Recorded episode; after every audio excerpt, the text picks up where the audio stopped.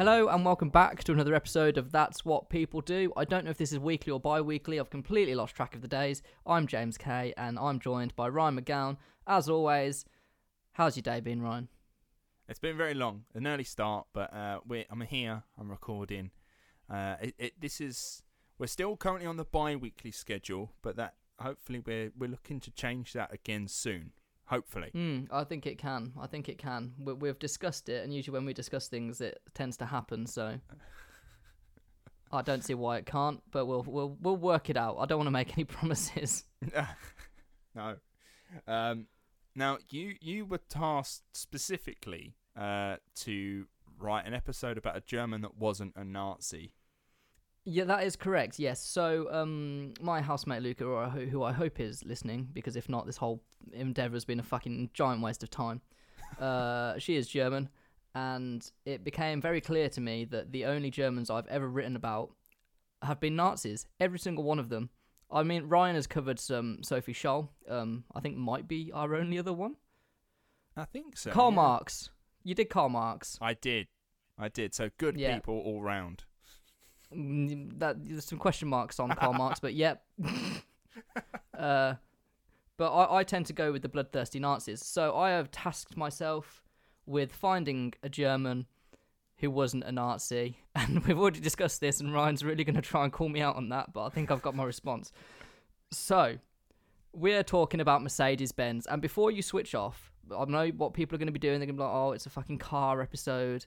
Like, stop and just wait because this story is pretty cool and it's about a landmark moment that changed human history forever. And it's not all about cars and like german engineering. There's also a, a really nice love story involved as well. Um, Yeah. it's a story of two people who were definitely destined to be with one another, uh, another and they're both incredibly pivotal in the part of future automobiles so yeah there's a nice little love story in amongst the cars so there's something for everyone And we've we've done another car episode with uh, Enzo Ferrari, and enzo ferrari yeah yeah found out some genuinely interesting stuff about him. Where um, the the the prancing horse, we always think, oh, the prancing Oh, yeah, horse, yeah, yeah. Italian. It's like no, it was German. It was given to them by the family of a German fighter pilot during the First World War. Wow. That is correct. Yeah, yeah, yeah. That's where it comes from. Mad, isn't it? You see, everyone thinks cars are boring, but there's so much history there. Um, I'm just going to make my way through the F1 paddock. Red Bull might be a bit shit, but apart from that, Yeah. it might be quite interesting. So, without much further ado, let's begin. And also, um, just a little disclaimer: if you do get through the episode, which you will, because it's really good and it's me, there is a little another little episode at the end, which is actually quite a funny story that you can tell your friends down the pub. We this week are talking about Mercedes Benz. We all know Mercedes Benz. It's one of the most famous cars in the world. They're still going today. They've got F1 teams. They've got a massive factory in Stuttgart in Germany. And it was actually the first automobile. Well, no, I'm going to correct myself already. The Mercedes Benz was not the first automobile cre- uh, created. The Benz was. But this is where it gets fascinating, Ryan. And it was created in the 1800s in Germany. So this story is going to have sort of two intertwining parts. We've got Carl Benz and Bertha Benz, who are obviously a married couple. But we'll Yeah. begin with Carl. Carl Friedrich Benz was born on November 25th, 1844, in Karlsruhe, Baden. I'm I'm literally going to decimate all these German pronunciations, and I'm, I can anticipate the messages I'm going to get. I And thought- Bertha Benz was born. Huh? I thought you were learning German. Yeah, I was Ryan. I can order a coffee with milk. Excellent. Can can quickly? Can you Hmm. just say it? Cafe mit Milk, bitter. Brilliant. Four words. Yeah. or if you want tea, it's just tea. Is it really? Tea mit milk bitter. Bitter is please. Dankers, thank you. I could get by. I couldn't. At all. Just speak loudly and slowly. I'm English. Anyway, they were both influential in the world of automobiles. Carl's father, Johann, was a locomotive driver, which, if you're unsure what that is, it's trains. Uh, but he died when Carl was two, so Carl was raised entirely by his mother. As expected, he had a keen interest in mechanical engineering and enrolled in Karlsruhe enrolled at Karlsruhe University when he was 15 and eventually graduated with a degree in medical engineering at the age of 19. However, Just because he graduated with a degree doesn't mean that his first car was right around the corner. In fact, it was quite the opposite. He did what most of us do when we come out of university and just not have a fucking clue what to do with their lives. Yeah. He tried many jobs over the next several years in many firms throughout Germany, but none of them really tickled his fancy. So this is kind of another a slow burner inventor, if you if you will. We had the same with Disney. I think we had the same with Ferrari. I don't think anyone's ever born into greatness. They really have to work for it. Is the moral of this story early on. Yeah. In 1871, he partnered with a chap called August Ritter and opened a mechanical workshop in Mannheim. Really going to interject here. Uh, I've actually been to Mannheim, so I can really relate with this story. Where, whereabouts is Mannheim? North, south, east, west? So, so what happened, Ryan, is I was somewhere else in Germany, and Mannheim was my connecting train. So I've seen the train station. That's like um, I've been to Leicester uh, only because it was a stop on the way to Nottingham on a bus. Yeah, yeah. But you've been, and that's important. To be fair, I had to get off the tram outside the station and then go into the station, and the station's lovely. That's what I can remember. There you go. I also have a lot of beef with German trains. Everyone thinks German trains are efficient, but it's just not. It's not true. Uh, my only experience with German trains is in Berlin uh, and their S Bahn. That's oh, actually no, I used the U Bahn once, but their S Bahn I think is the one I used the most. Um, Mm. and for the most part, it was it was fairly regular and uh, reliable. The only thing I find weird, apparently, this is not just a German thing. This is this could be found uh, through quite a lot of Europe. Um, stamping your tickets after you've bought them, otherwise they're not valid. what? This was a thing in Berlin uh, where you buy a ticket to your destination, but if you Yeah. and there's a there's a hole punch machine right next to the ticket machine, and if you don't hole punch it, that apparently means it's not valid.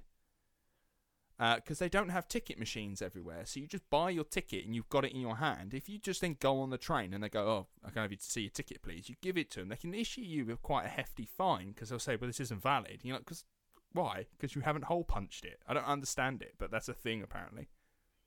What sort of medieval system is that? I suppose it's so you can't just give your ticket to someone else if they don't have like barriers and stuff. Oh, that's a yeah, that makes sense actually. But then just have I mean. I, I get the logic, but just, yeah, have barriers. Have bar- I mean, I hate barriers. Then if I if barriers didn't exist, I would never pay for a ticket ever. No, exactly. That's why you got to have a hole puncher. But no, make barriers.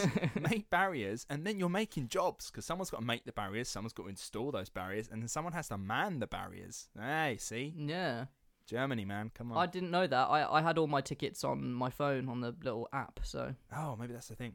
But yeah, no, I found that bizarre. but yeah, I uh. The ICE trains were good on the way back, and the trams were fine. But on the way to my uh, visit my friends, I got off the plane at Frankfurt, which is a fucking massive airport, and I went to the train station. And this is the first interaction I ever had with a German person that, like, in Germany, which I find hilarious. Uh, I was standing at the train station and I was trying to work out where the fuck I was going because I had no idea because all the signs were in German. And this woman came up to me, clearly also struggling, and she started speaking to me in German, like asking for help. And I just looked her dead in the eye and went, "I'm really sorry, I'm English." And she tutted at me and looked me up and down, Wow. and I was like, "Wow, How, I, d- I don't need that kind of sass." yeah. How dare you go there and not even learn to speak at all? It's disgusting. But then I was translating the board. You know what? What everyone has electronic boards that tells you when the trains are coming. Yeah. and the train just said arriving soon. What kind of fucking what, what message? Arriving soon? yeah. Give me a time. You don't tell me it's arriving soon. Is so subjective. Yeah, it's like calling up work, being like, I'm going to be late. Well, how late? Well, just soon. Yeah, and then because that arrived soon, which was not my definition of soon, it took fucking ages and it was packed. I missed my connecting train in Mainz. My phone was on like five percent battery, so I was just stranded in Mainz station. I went for a McDonald's just to sort of calm down and gather my thoughts, and eventually I got on this fucking random train, which sort of took me in the general direction of where I needed to go. And luckily, my friend then came and picked me up from there. Brilliant. But oh, honestly, I was I was not happy. Don't let James uh, give you directions to anywhere. I'm great with directions. I just expect transport to work on time. And I live in Britain, so that's clearly never going to happen here either. But I was going to say, I, I, don't know. I where you've, expected more. I don't know where you've uh, developed that kind of expectation, considering the UK we have the possibly the worst train system network in the world, bar America. We do, but then you get to London, and the London Underground. I'll never stop singing its praises. The underground is fantastic. What a system! We have You massively miss one train. There's another one two minutes later. Yeah, I never under. Sorry, we we've gone massively off course here, but I will never ever understand someone running for a tube. Right, no, I get this as well. When and then miss it, and it's like the the, world has ended. It's Like, bro, just stand still for two minutes, and another one is on its way. if you're going to be late to work for that two minutes, just redo your morning and Yeah, leave two minutes earlier. Exactly. Leave earlier. If that's the one you've got to get, you need to leave earlier. But you know when Indiana Jones always sort of like slides under a door and then grabs his mm. hat, Londoners will leave it even longer before sliding under that door and then complain that they didn't make the train. Uh, just wait. There's going to be literally one in a minute. I can see the board and it says one minute, and or sometimes Yeah. it's just sat in the tube in the tunnel waiting to come in. And you're like, Yeah. oh man, never understood that. Never understood it. Don't run for a tube. If you're late, you're late. It, it, just make better life choices tomorrow. Anyway, Exactly. What a fucking. what a what a diversion that was. So yeah, he's uh he opened a workshop in Mannheim is how he got onto that tangent. Um, alas, this business wasn't that great, and within a year they were out of money. And this is when he meets the most important person he will ever meet, a young woman named Bertha Ringer. Bertha Bertha. was an incredibly driven young woman, determined to prove to the world that women can also have big impacts in the world of engineering. Her drive may have stemmed from the fact that when she was younger, and this is a legend, but I'm going to just declare it true because it's fun, she stumbled across a Bible which had written in it, unfortunately, only a girl again. It was in her father's handwriting and was written on the day she was born. oh, I've just recognised uh, what that meant. Yeah, so Oh, her dad wanted a boy. Yeah, I mean, you, you never write that down. Never write your stuff down. Think it. No, and date it in a Bible. Also, yeah, it's a Bible. it. It's not a bloody diary. Christ. Oh, what was he on? Anyway, uh, one perk of her father, however, was that he was absolutely loaded. So when the time came to marry, she would bring a very large dowry with her. Now, dowry is money to be made from the bride's father to the groom on the wedding day. It's sort of like a archaic thing, like where marriage is very much the woman is the possession and the man is paid to sort of It's so stupid. take isn't ownership it? of her. Please take her. I will give you a vast amount of money to have her.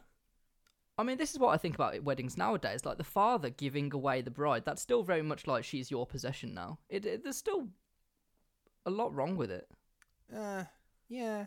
I I, I, I don't know. Maybe I don't know. I, I, dowries, sure, I can see that being a possession thing because you are literally selling something for something. But a father give it. I suppose it's just saying, listen, this is my baby. This is my child. Please look after her, and I'm I'm uh, I, I'm passing the the protection or, or, or that sort of caregiving role onto you. Uh, I see it like that, but maybe I'm. Uh, no, that is the nice way of looking at it, but I think it, it was intended back in the day as a as a possession thing. But anyway, Sure, keep getting yeah. married, folks. It's nice. In 1869, fate decided to make its move, and Carl and Bertha found themselves on the same coach. And now I know what you're thinking about coaches. It, it had horses. Like, this is all about making cars. Carl, a pretty grubby, poor engineer, and Bertha, a very beautiful, wealthy young woman, began talking. They began discussing engineering, and for Bertha, it was a breath of fresh air that a man would talk so openly with her about this and have genuine interest in what she had to say. Carl laid out his dreams of developing a horseless carriage, and that ambition sealed the deal. Bertha's parents were not convinced by Carl and really attempted to talk her out of the relationship, but Bertha had her heart completely set on him.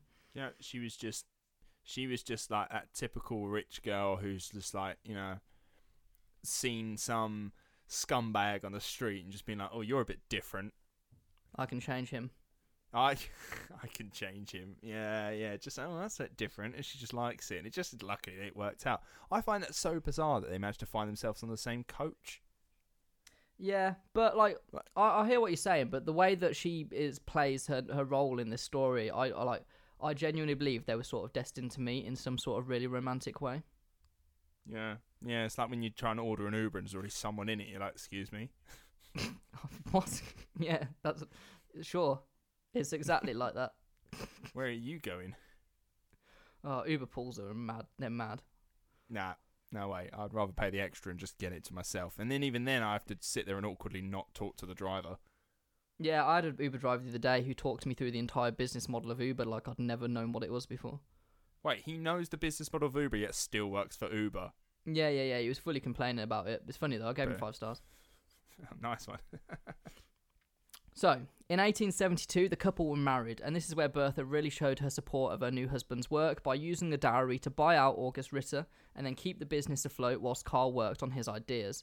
Benz created the first two stroke engine. Now, I'm in no way a fucking engineer, Ryan. You have much more knowledge on me than this. Um, but I'll explain it the best I can. A two stroke engine completes a power cycle with two strokes of a piston, and Benz's used it gasoline. I got that off the internet. I didn't Uh, change any words there. I just got all of that off the the- internet. I I don't know too much. No, uh, I work at a go kart track, and I kind of can put together a go kart, but I don't really necessarily know how it kind of works. But the piston, uh, when it's uh, when it when a piston pulls down, it like creates a vacuum, and then when it comes back up, uh, it can. The, I don't know. It's something that's that's where like then the spark plug comes into play, creates a spark which ignites the uh, the gases that were pulled down by the piston, and then it pushes the piston back up again, and that expels all the gases that come out the exhaust, and it makes things go. I I, I think that's how it goes. Okay, I'm also confused, but we're not going to be testing mechanical knowledge, so that's okay. No, no. Uh, he was heavily inspired by Nikolaus Otto, another German engineer who had previously created the four stroke engine. So Benz did it in just two strokes, which I imagine is really good. Benz know. Uh, didn't stop there. Isn't, isn't more always better? Uh, not if you're playing golf, Ryan. Ah, yes. Or darts. Or, or what? Wait, no, darts. You have to get down to zero, don't you? Yeah.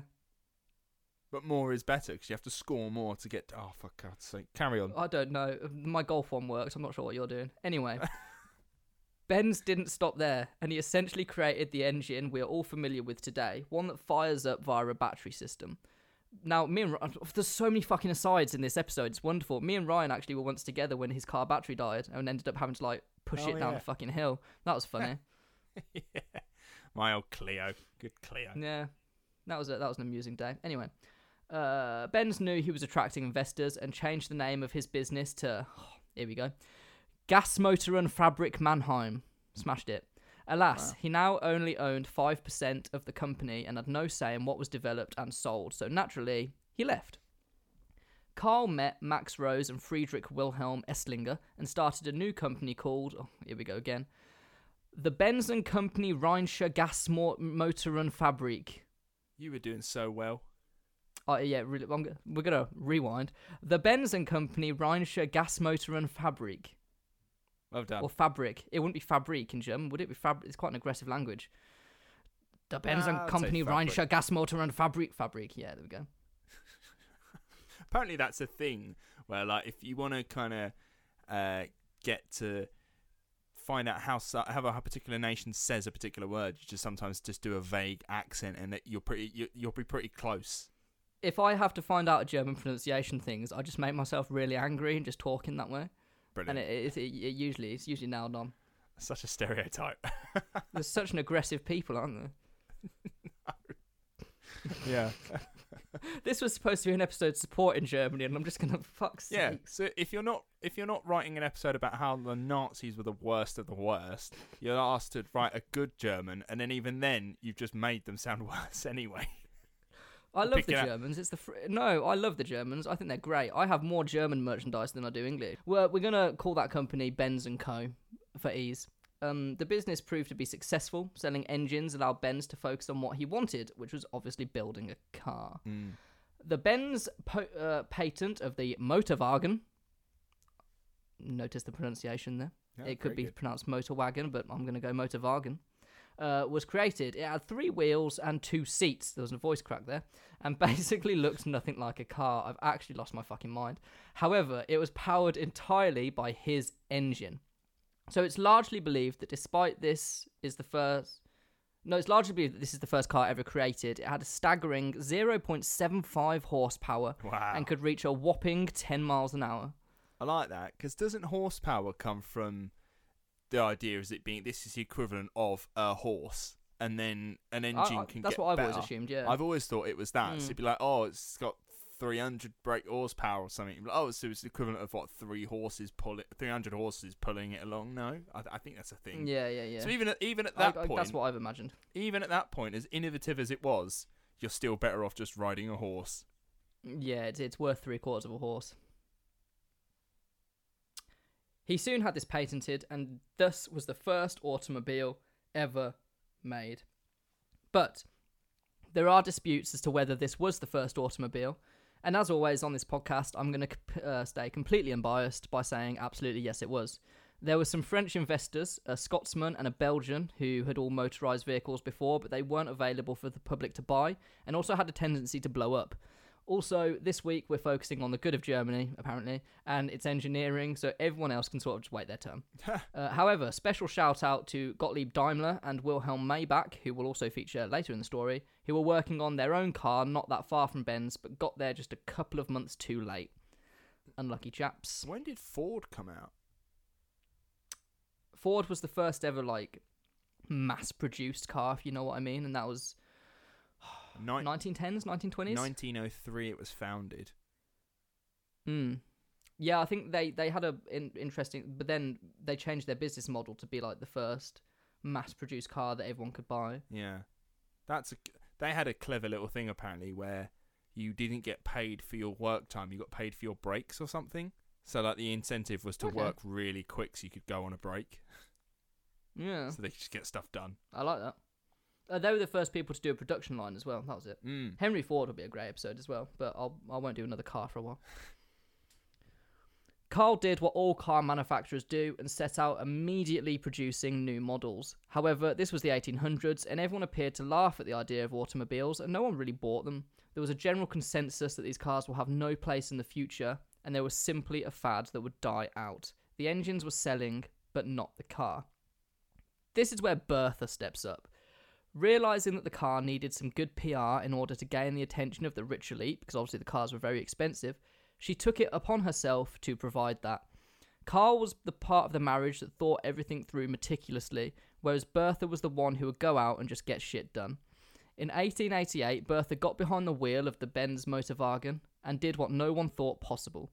She embarked on the first ever long distance journey done by car. Now, obviously, with modern stereotypes and just sexism inherent in society, I think it's pretty cool that the first proper long distance drive of a car was done by a woman. Yeah. Bertha did not inform Carl of her plans, and technically what she did was illegal. She brought her two sons with her and left Mannheim with the intention of seeing her mother in Pforzheim. This is a 66 mile journey. Now, I know we've got American listeners, and 66 miles to you guys is basically like just going to the shop real quick. Yeah. And even in England, 66 miles isn't considered that far.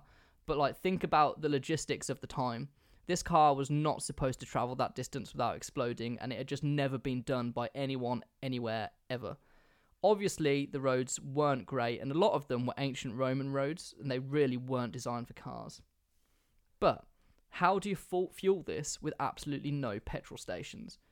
The car needed filling every 15 to 20 miles, and the fuel was accessible in chemists.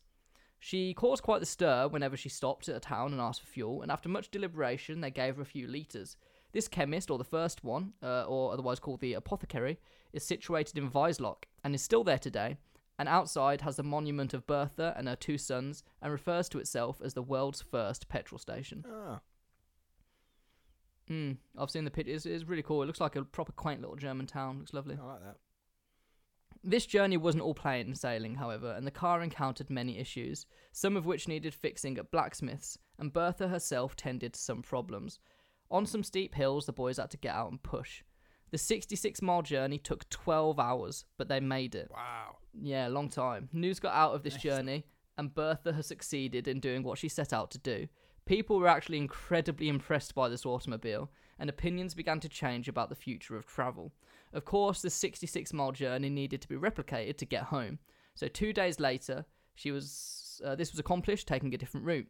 And now, this route today is a World Heritage driving route, and many classic cars do the 120 odd mile journey. And I think every two years there is, there's a parade, and they all go around and do it together. Well, that's really cool. Yeah. I like that. I like that story a lot, actually. I, I love the idea of him just being like, "Oh, it's it's not gonna work. Oh, I need to I need to go back to the drawing board." She's like, "Women are great, man. Women are just be like, why don't you just do that?" And he's like, "No, no, no, no. You you wouldn't understand. You don't get it." And she's like, "Do you know what? Fuck him." And then she just like gets in the car. Kids, get in. We're going. Behind every that. great man is a great woman, Uh, yes, as as the saying goes. or behind every great man's a woman rolling her eyes, as the other saying goes. Uh, uh, I don't know that one. Oh, I know that one well. so now the car was in the. Huh? Sorry. No, nothing. No, carry on. No, no, no. You've got to say it now. Uh, well, I was just going to say, obviously, the, the phrase "behind every great man is a great woman," but obviously, quite a lot of those men uh, are also, as as old medieval kings would have them as favourites. They would have a, a favourite. So behind every great man is always a great woman, but oftentimes there's quite a lot of men. Yeah. Uh, yeah, just I'm not yeah, sure what's what to an say other apart, side. to that apart from yeah. Yeah, yeah. Good stuff. This episode's fucking weird, man. It's just supposed to be about cars. Anyway. So now the car was in the spotlight. How does one sell it? Well, this is where Carl falls down. He had pretty p- poor business acumen. Car sales in Germany were not good. However, it was actually doing quite well in France. And to try and gain support, he'd sign the car up for racing events. However, there was some beef with a Frenchman named Emile Roger. Roger had the license to sell the Benz cars in France. However, he began trying to play it off as his own work. He'd replaced the badges with his own and had everyone refer to them as Roger cars. He gave Ah. absolutely no credit to Benz whatsoever. Basically, just a Is that- massive prick. Yeah, it sounds like a dick move. Is that like with Vauxhall and Opel? I've no idea. You know, Opel. You know, every like, uh, sometimes you'll come across like a Vauxhall Corsa. Be like, but why is there like a circle badge with like what looks like a Z in the middle of it? And it's Opel, different company. Oh, Yeah. I don't know. Maybe there's two different like strands of the business. Anyway. Mm. In 1890, Benz was the second largest engine manufacturer in Germany, and his new designs, such as the Benz Velo, really took off. They were more comfortable, reliable, and sort of looked more like what you'd expect a car to be. So, throughout all of this, where does Mercedes come from? Like the name Mercedes, where does that come from? Well, Yeah, if you remember the two German blokes I mentioned earlier who were making cars, Gottlieb Daimler and Wilhelm Maybach, Daimler died in 1900, but Maybach carried on producing cars. He was commissioned by Emil Jelinek, an Austrian businessman, to build the 35 HP, a new car. Jelinek was very hands on in the development of these cars, and his daughter was named Mercedes. So there you go. One of the world's most famous car names is named as such because a rich businessman doted upon his daughter. Oh, so her net. It's so, so Mercedes then is the legit name, Is it? Yeah, it was a it was his daughter's name. Not just sort of working class British people calling their daughters Mercedes because it sounds nice as a, 'cause it's a nice car. No, in the early 1900s there were there were Mercedes kicking about. Oh In right. fact, the, the person Mercedes came first. Exactly, yeah. So uh, that makes sense. Right, I'm not going to feel so uh, judgmental when I see someone called Mercedes. No, it's an actual name. Okay. Carl Benz and his sons set up a new company and found that his cars were popular in England as taxis. The company lasted until the 1920s, although Carl retired in 1912. But now, obviously, we're in 1920s Germany, and as we've covered many times in various episodes, this was not a good time for Germany and the economy was on the floor. So, how did the two rival companies survive? Well, they decided to team up. Daimler Benz was formed in the late 1920s and the sales were doing very well, and all the cars were marketed as Mercedes Benz, a brand that is still going very strong today. And in fact, the um, Daimler company is is still a thing, still owns Mercedes.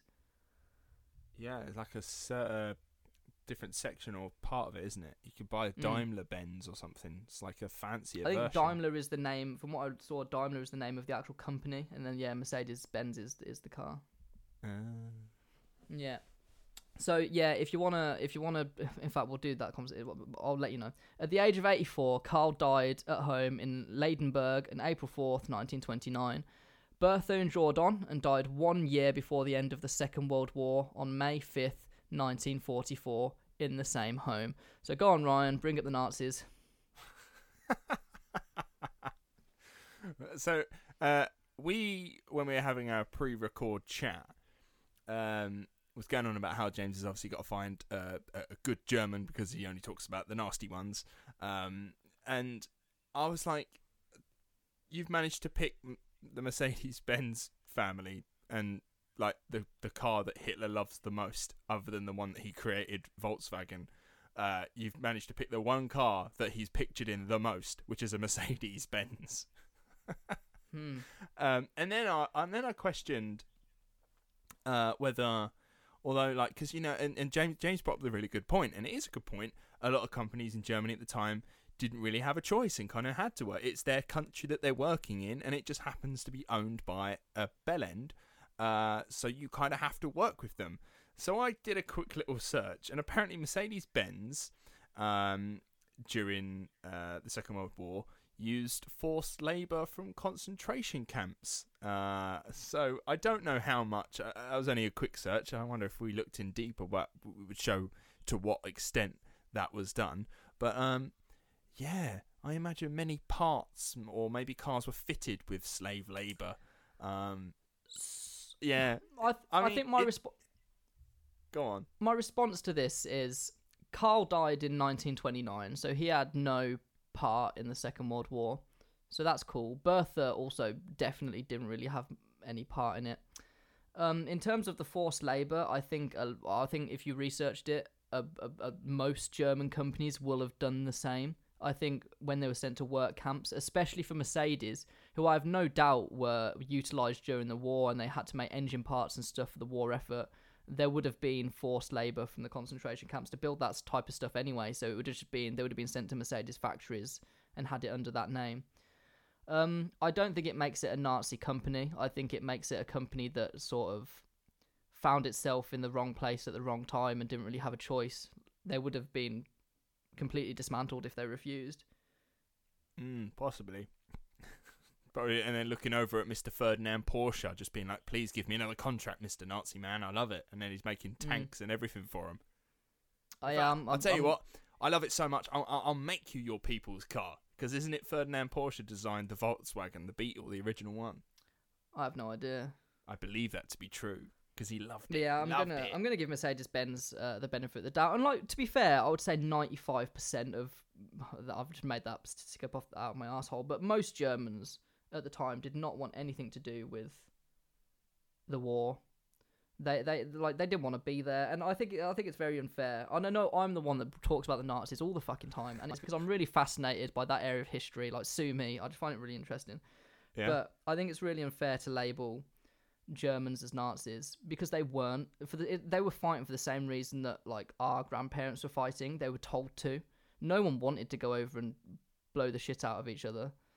And I remember Yeah. speaking to Luca about this, and I found it fascinating. And she was telling me all about her grandparents' stories, and I was telling her about my well, not her great grandparents' stories, or, or I forget who it was, and my great grandparents' stories.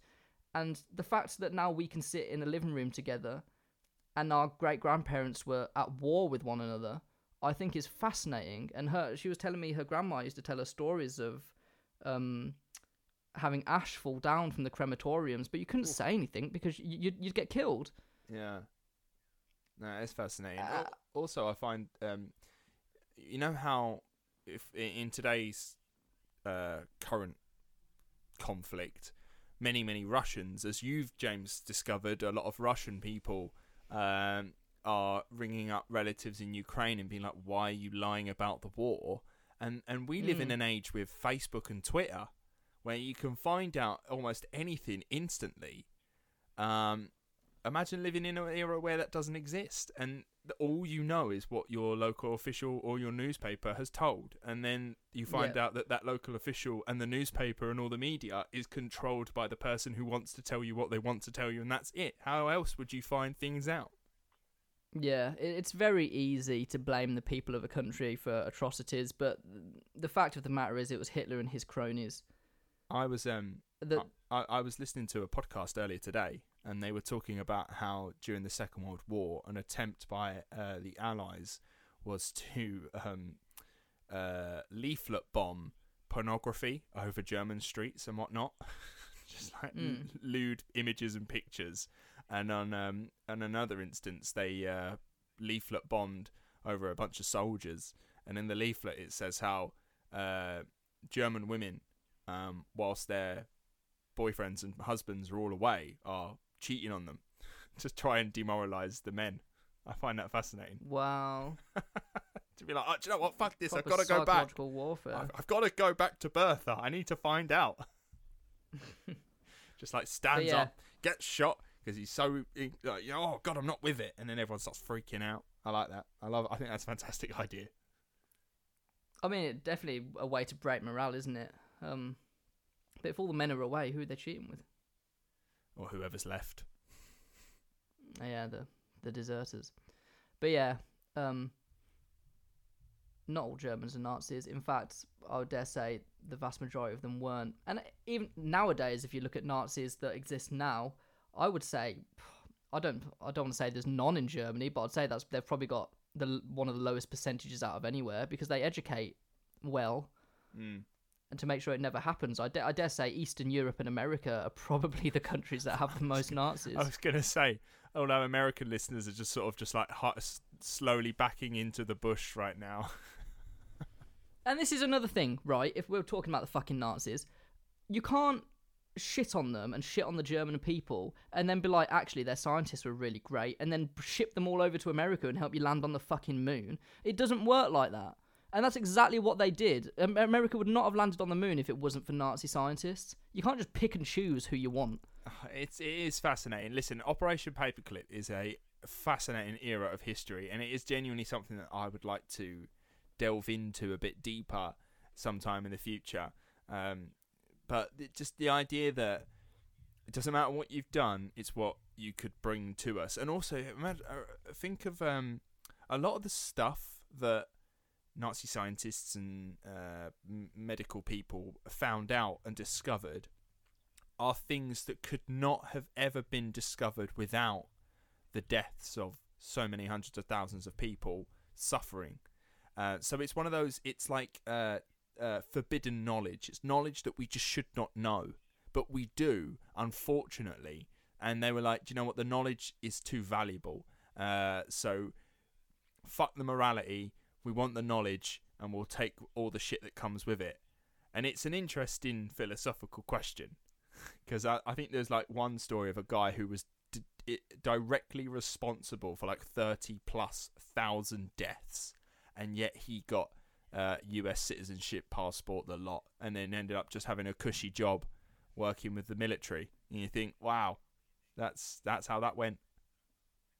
Yeah, it, it it's mad, and like, I, I, I think in my youth I was very guilty of well of as well of like tarnishing people with the same brush, and I think as you get older you tend not to, and I I genuinely believe that meeting people from other countries is the most important thing you can possibly do, and learning their experiences oh, because obviously, especially during football tournaments, England becomes such a fucking great place to be.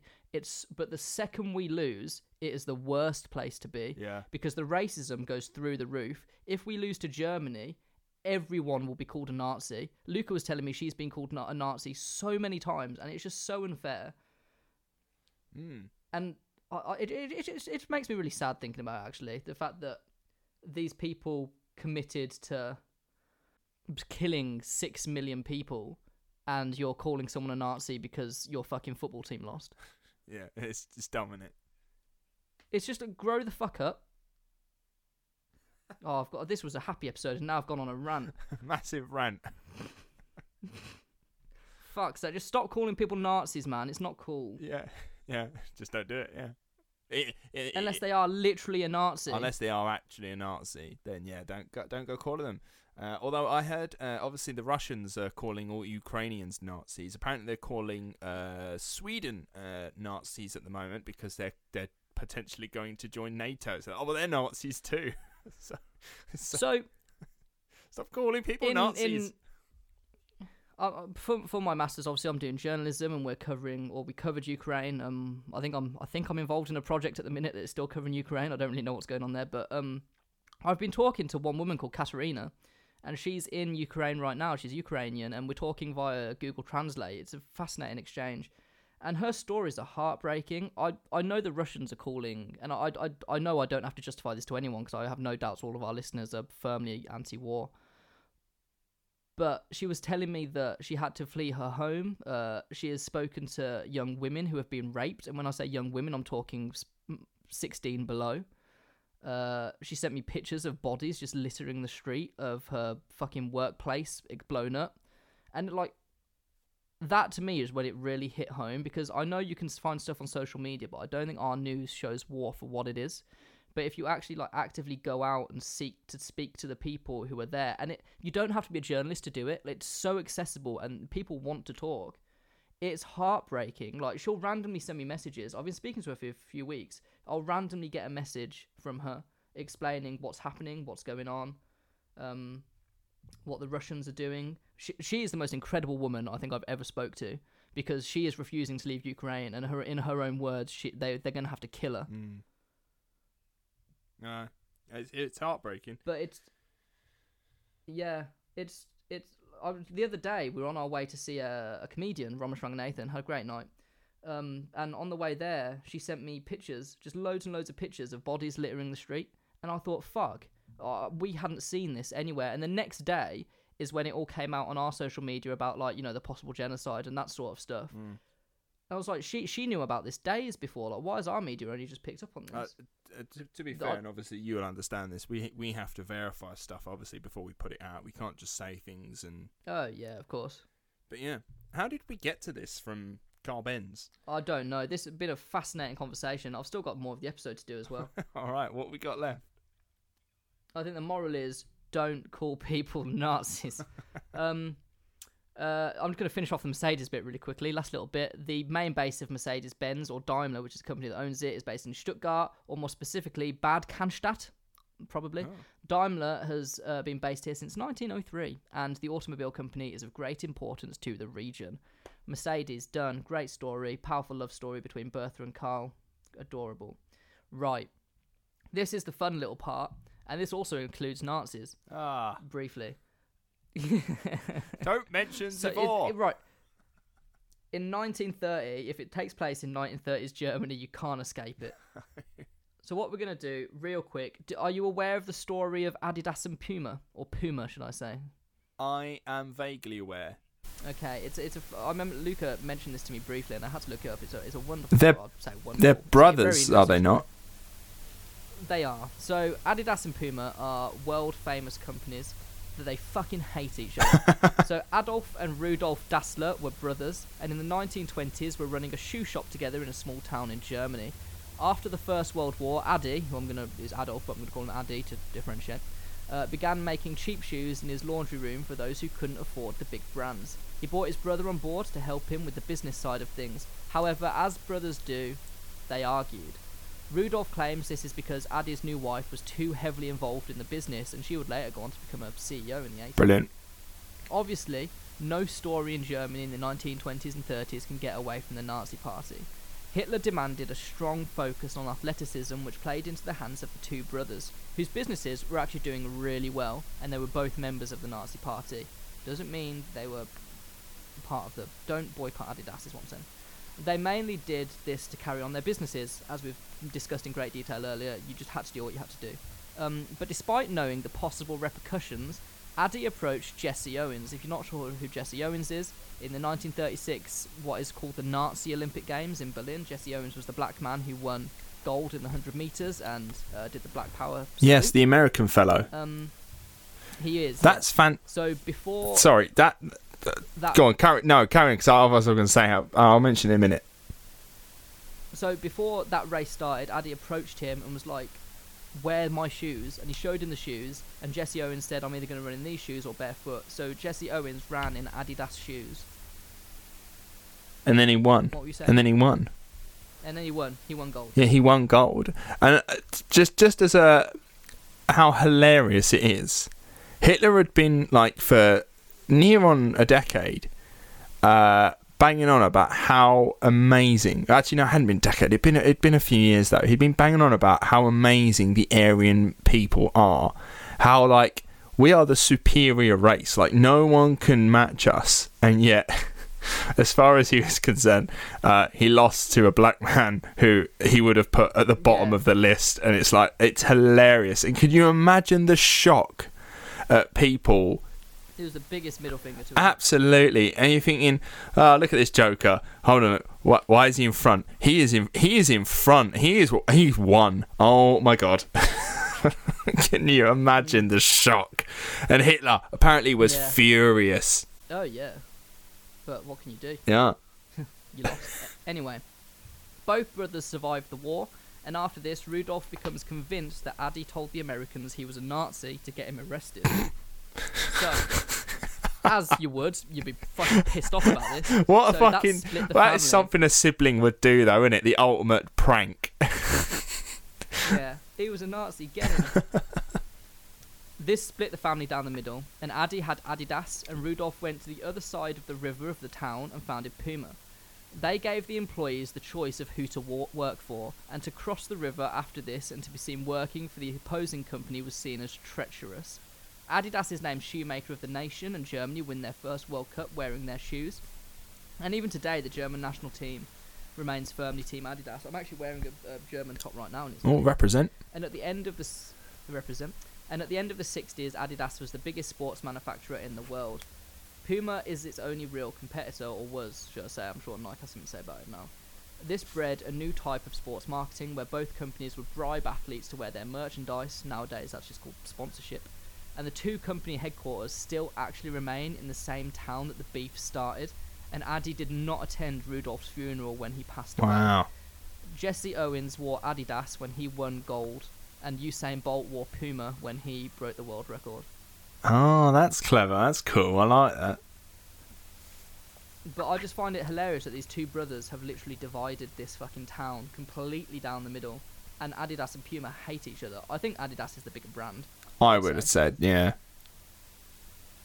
but Puma stuff's nice, I guess. There's also um, Aldi and Lidl. I don't think they get on Oh, Aldi. because that's German. They're German companies as well. They are. They are. I was in a Lidl today, actually. Their bakery's fantastic. Lidl Bakery is unrivaled, so good. It is. Arguably better than Greggs.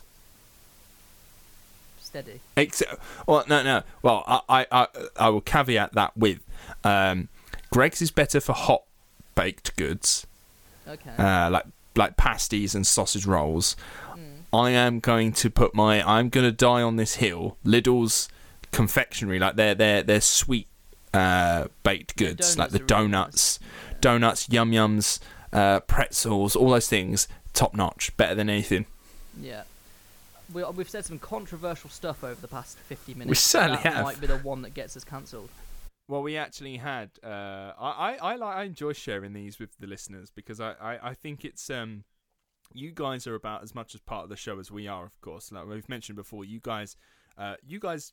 Uh, without you guys, you pay you pay for this show. You have done. You've paid for this show. Its distribution uh, for the, the for the past year. So it's your show as well as it is ours. So I do find it funny to uh, let you in on these things. But um, we we had a comment on one of our one of these platforms that we we just don't use, but we're on it apparently to listen to the show. Uh, someone listened to the Derek Acorah episode and then decided to comment on it, uh, saying, uh, "Oh, I, oh, I can't remember." But she, basically, she didn't like it. I don't think because she just was like, "No, I'm done. Thank you. Goodbye." Yeah. I mean, she was clearly some sort of paranormal follower and really believes Derek Acorah. I mean, Yeah. like, bye. Like, ugh, don't care. I just No, don't I- care. I enjoy the comments. I, I enjoy. We had one listener who didn't like the banter. He said there was too much banter. Yeah, but without the banter, I'd get bored. Yeah. And no one wants that. Uh, uh, although we have been referred to, uh, not referred to, we've been uh, compared to All Killer No Filler, which is a fantastic podcast, um, but not as funny. Who the fuck said that? I can't remember, but it was a little while ago. I think Someone it might be an iTunes to step comment. outside. It might be an iTunes comment, but they were like, "This, this, this podcast is like all killer no, all killer no filler, but not as funny." Now, Oh, I that's don't such care. a backhanded compliment. I know it is, isn't it? But I'm gonna take it as a compliment because All Killer No Filler is written one by two fantastic comedians, so of course it's going to be funny. I'm not a comedian. I'm just some idiot in Essex. Um, so what I will take away from it is that we're about as informative as one of those podcasts. So that's all I'm taking from it. Yeah, I guess. That'd be like saying, James, you're a rubbish astronaut. You're terrible. You know, you're absolutely rubbish. As an astronaut goes, you are shit. Good. I don't care. I'm not I an mean, you say that, but like the fuck, the the competitive side of me now is like, fuck you. I'm gonna go to space and be the best astronaut anyone's ever seen. yeah. Yeah. I only ever do things well out of spite. I never do it for any other reason. I like that. I only live because just just to, to make everyone else's day worse.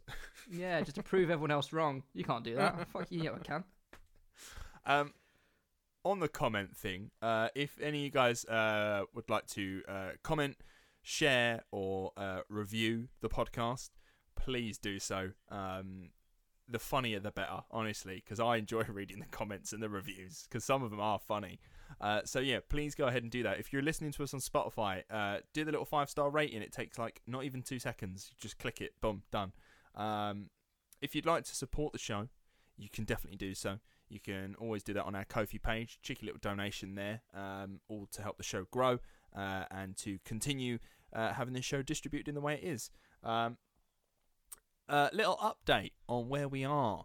Uh, next week is going to be a regular episode by myself, but um, just so we know, Mormons is on the way. I've said this a couple of times. I've been teasing it. Mormons is on the way. Part one is currently finished. Uh, this is looking to be a three-parter, and I'm currently working on part two. But I want to have Mormons it all. are coming. The Mormons are coming. oh my god, the Mormons are coming, knocking on your door. Um, I want to have it finished, uh, and then we'll just have it all out done in uh, two sittings or something, and we'll get I it mean, done. what's in three hilarious parts. about that episode is that I think Rowan messaged us. I was at the pub and I was talking. Just I was on our. I shouldn't be giving our passwords, but I was drunk and I was just messaging. And I think I ended up saying that I was going to do it as an apology for messaging her while while drunk. and now I've I just I, I, I just completely didn't want to, and now Ryan's doing it instead. yeah, and it's it, it's long. It's proving difficult, but I have some amazing help. Um, but yeah, that's where we're at. Uh, next week, I, am not entirely sure how I'm going to do. I think I may do Gandhi. You're gonna do? What? You can't just be like, oh, I'm just gonna do a little filler episode, Gandhi. Well, that makes Yeah. no sense. Yeah, next episode's going to be Gandhi. I've just made my mind up. I've said it on the I've said it on the pod. It's done. That's when I was like, oh, I don't really know who to do. Oh, fuck it, Epstein. yeah. Uh, all right. So there you go, uh, listeners. Next episode, uh, uh, it's going to be about. Ma- I I'm sure his name's Mahatma Gandhi, but um, we'll do Gandhi. That's going to be a controversial one. It certainly is. Aren't All they everyone. Um, you, man. I really enjoyed that uh, story. Um, so did I. I think I'm. I'd, I've just. I'll edit this one. I'll get rid of some stuff.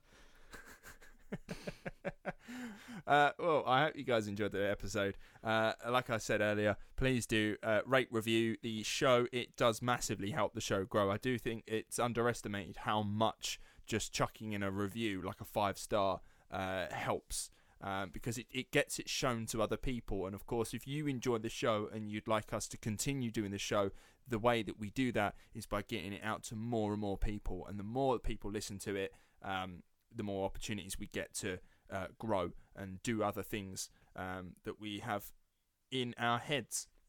So, yeah, thank you very much for listening, everyone.